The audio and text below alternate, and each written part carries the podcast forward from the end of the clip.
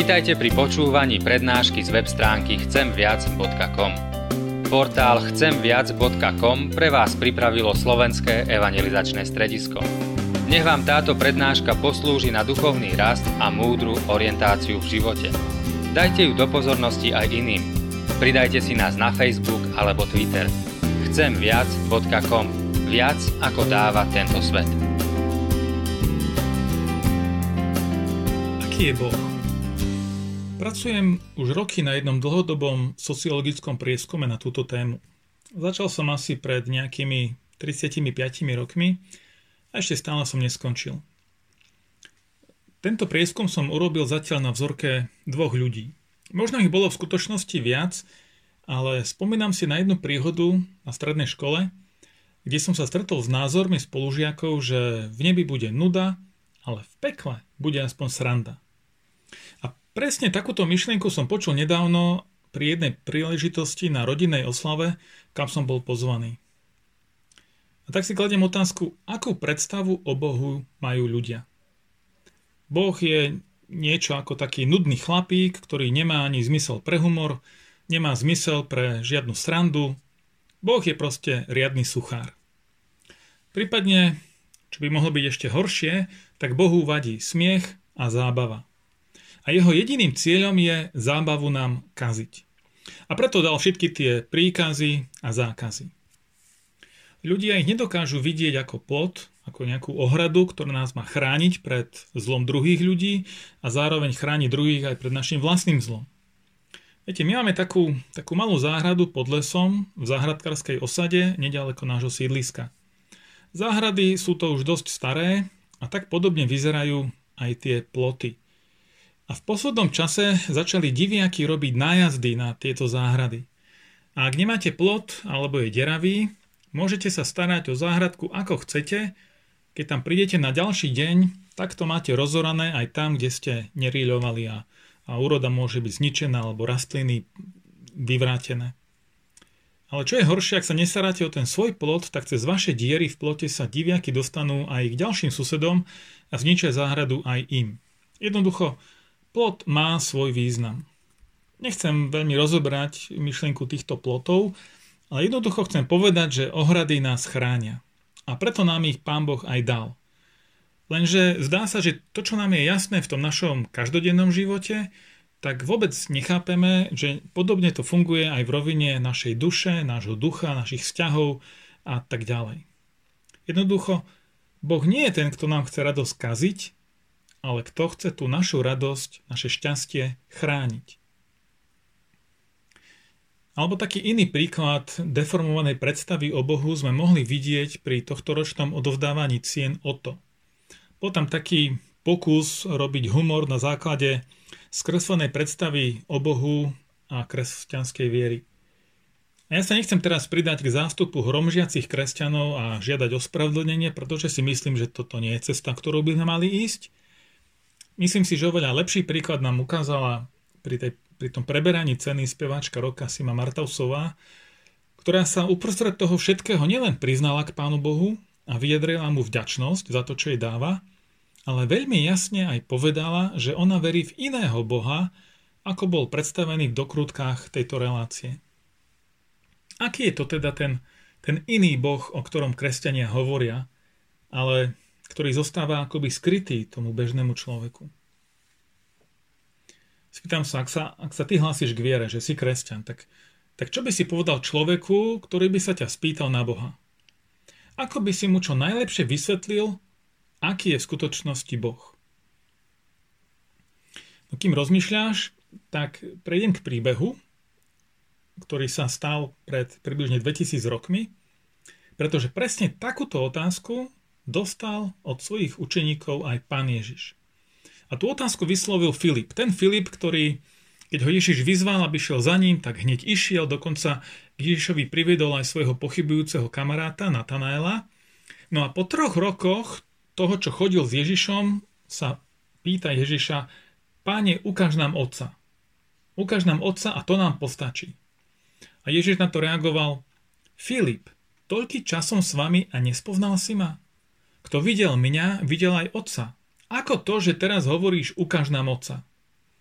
Keby ste chceli prečítať si celý tento rozhovor, tak ho nájdeme v Evanieliu podľa Jána v 14. kapitole vo veršoch 8 a 9 sú tieto citované slova.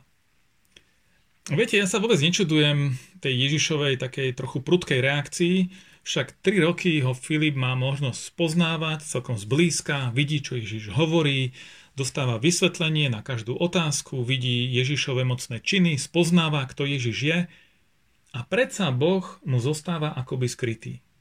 Ukáž nám Otca, ukáž nám Boha, to nám bude stačiť. Zase na druhej strane som aj zhovývavý voči Filipovi, pretože tak seba kriticky musím priznať, že keby som bol ja na jeho mieste, tak by mi to asi tiež nedocvaklo, že, že kto vidí Ježiša, tak vidí aj nebeského Otca. Ale Ján, učeník, tiež jeden z dvanástich, neskôr keď písal svoje evanelium, tak to napísal hneď v úvode, v 18. verši 1. kapitoly že Boha nikto nikdy nevidel, ale jednorodený syn Boží, ktorý je v lone otcovom, ten ho známym učinil. Inými slovami, Ježiš Otca, teda Boha, urobil známym, zrejmým. Teda, tak ako povedal aj Filipovi, že kto chce vedieť, aký je Boh, nech sa pozrie na Ježiša. Apoštol Pavel vo svojom liste napísal, že Kristus je obrazom Boha. A na začiatku listu Židom tiež čítame v podobnom duchu, že Kristus je odblesk slávy Boha a obraz jeho podstaty.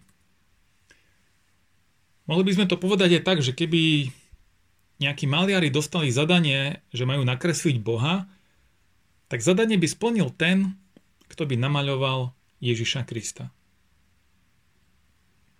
Viete, mohli by sme rozoberať nejakú vysokú teológiu a tajomstvo Svetej Trojice, ale mojou túžbou je len tak jednoducho ukázať prstom na pána Ježiša. Toto je Boh. Môžeme mať mnoho otázok o Bohu, filozofických, teologických. A ja mám rád aj teológiu, aj filozofiu, ale teoretizovanie nás nemusí posunúť ani o milimeter bližšie k Bohu. Môžeme mať najlepšiu filozofiu, najlepšiu teológiu a predsa byť Bohu ďaleko nemusíme vedieť, aký je naozaj Boh. Ale okrem týchto teoretických otázok, ktoré tiež je dobre si klásť, má každý z nás aj také existenčné otázky, alebo existenciálne, možno ešte lepšie povedané. Napríklad, že či má Boh o mňa záujem, alebo všimne si Boh vôbec moju maličkosť, alebo nezavrhne ma Boh, keď zistí, aký som v skutočnosti strašný človek. Ježiš nedáva odpovede na všetky naše teologické a filozofické otázky, ale určite dáva viac než uspokojivú odpoveď na všetky naše existenčné otázky. Keď sa ešte na chvíľku vrátim do tej prvej kapitoly Evanielia podľa Jána, tak som čítal pred chvíľou ten 18. verš a teraz prečítam vetu, ktorá je predtým, to je 17. verš a tam sa píše Zákon bol daný skrze Mojžiša, ale milosť a pravda stala sa skrze Ježiša Krista. Zákon daný skrze Mojžiša, to sú tie ploty, tie ohrady, ktoré nás mali chrániť jedného pred druhým. Ale nefungovalo to a nefunguje to ani dnes. Sice vieme o tých plotoch, ale nielen diviaky, ale ani my ich nerešpektujeme. Preskakujeme ich, váľame, nadávame si cez ne a tak ďalej. Netreba to asi rozoberať. Britský mysliteľ Gilbert Keith Chesterton svojho času povedal niečo v tom zmysle, že dôvod, prečo ľudia neveria v Boha, nie je v tom, že by to bolo príliš zložité, ale preto, že je to príliš ťažké. Ale paradoxne, keď prišiel Ježiš, tak on tú látku neznížil. Vôbec to neurobil ľahším. Pretože tam, kde zákon hovoril nezabiješ, čo povedal Ježiš? On ešte pritvrdil. Povedal, že aj ten, kto sa hnevá na druhého, tak ako keby zabil. A tam, kde Možišov zákon hovoril, že nestudzoložíš, tam Ježiš znovu pritvrdil, keď povedal, že už len pozerať žiadostivo, teda chlípne na ženu, je cudzoložstvom. A mohli by sme pokračovať, ale viete, pointa nie je v tom, že by Ježiš priniesol náboženské poučky a dobrý príklad, ale on priniesol niečo oveľa lepšie. A čo napísal Jan? Jan napísal, znovu prečítam tú vetu, Zákon bol daný skrze Mojžiša, ale milosť a pravda stala sa skrze koho? skrze Ježiša Krista. Milosť a pravda k nám prišla skrze pána Ježiša. On nám priniesol pravdu a milosť do nášho života. Povedzme si pravdu, tá pravda nemusí byť príjemná, pretože stanovenie diagnózy môže byť aj bolestivé. Ale on priniesol aj liek. Nie len pravdu, ale aj milosť. Ježiš nepriniesol Boha, ktorý nad našimi zlyhaniami len tak mávne rukou alebo sa blahosklonne usmeje, ale berie naše hriechy vážne tak vážne, že vyleje na nás síru a oheň. Áno? Vôbec nie. Naopak on znesie, aby tá síra a oheň boli vyliaté na neho namiesto na nás. A mohol sa Boh rozhodnúť aj inak. No mal určite dostatok dôvodov, aby to urobil inak. Aby sme si to my odniesli, ten trest za naše hriechy. Ale on sa rozhodol, že ten trest poniesie on sám. Ježišovi Kristovi, Božom synovi. A o Mesiášovi, teda tom záchrancovi, predpovedal už prorok Izaiáš nasledovné. Že on bol prebodnutý pre naše priestupky, zmučený pre naše neprávosti. On vnášal trest za náš pokoj a jeho jazvami sa nám dostalo uzdravenia. Tieto slova z 53. kapitoly proroka Izajáša boli napísané niekoľko sto rokov predtým, ako Ježiš tu žil ako človek. A tak ako by sme odpovedali na tú otázku, že aký je Boh? Takýto je Boh. Boh trpiaci, Boh obetujúci sa. Ak by som mal dať Bohu nejaké indiánske meno, tak by znelo niečo ako Boh, ktorý zachraňuje. Môžeme mať veľa otázok o Bohu, aj veľa nezodpovedaných otázok. Ale to, čo ja potrebujem najviac o Bohu vedieť, to sa dozviem vtedy, keď pozriem na Ježiša. Preto neprestávaj pozerať na Ježiša. Keď máš pochybnosti, keď si znechutený, keď nevládzeš, keď už nič nemá zmysel, keď je bolesť príliš veľká, keď, keď z chaosu nevidíš východisko, pozri na pána Ježiša. On je Boh. On je zachraňujúci Boh. A ak by si mi dovolil vysloviť len jednu jedinú prozbu smerom k tebe, tak by znela nechaj sa zachrániť Ježišom, pretože Ježiš všetko mení. Môžeme si to predstaviť ako v nejakom futbolovom zápase, kde celý zápas sa mužstvo trápi a vyskúšali všeli, čo vymenili viacerých hráčov, ale potom pár minút pred koncom príde na ihrisko Ježiš a dá víťazný gol. Prečo? Pretože on je ten rozdielový hráč. On je ten game changer, teda ten, čo mení celú hru. On je víťaz. Takže tá prvá výzva z mojej strany znie nechaj sa zachrániť Ježišom. Ak by som mohol vysloviť ešte jednu, tak táto smeruje špecificky smerom e, k tým, ktorí sa hlásime k Ježišovi. A ja si kladiem otázku, že keď toľko ľudí má takú skreslenú predstavu o Bohu, aký obraz Boha vlastne malujeme svojim životom? Viete, môžeme sa hnevať na neveriacich, že robia z Boha nejaké karikatúry, ale nerobíme my svojim životom karikatúru z Pána Boha?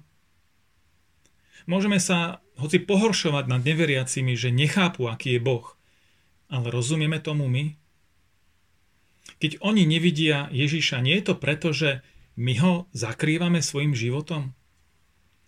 A tak tá moja otázka smerom dovnútra k nám, kresťanom, je, že čo s tým spravíme.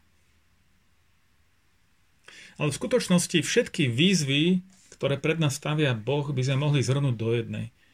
A tá výzva je, že poďme k Ježišovi.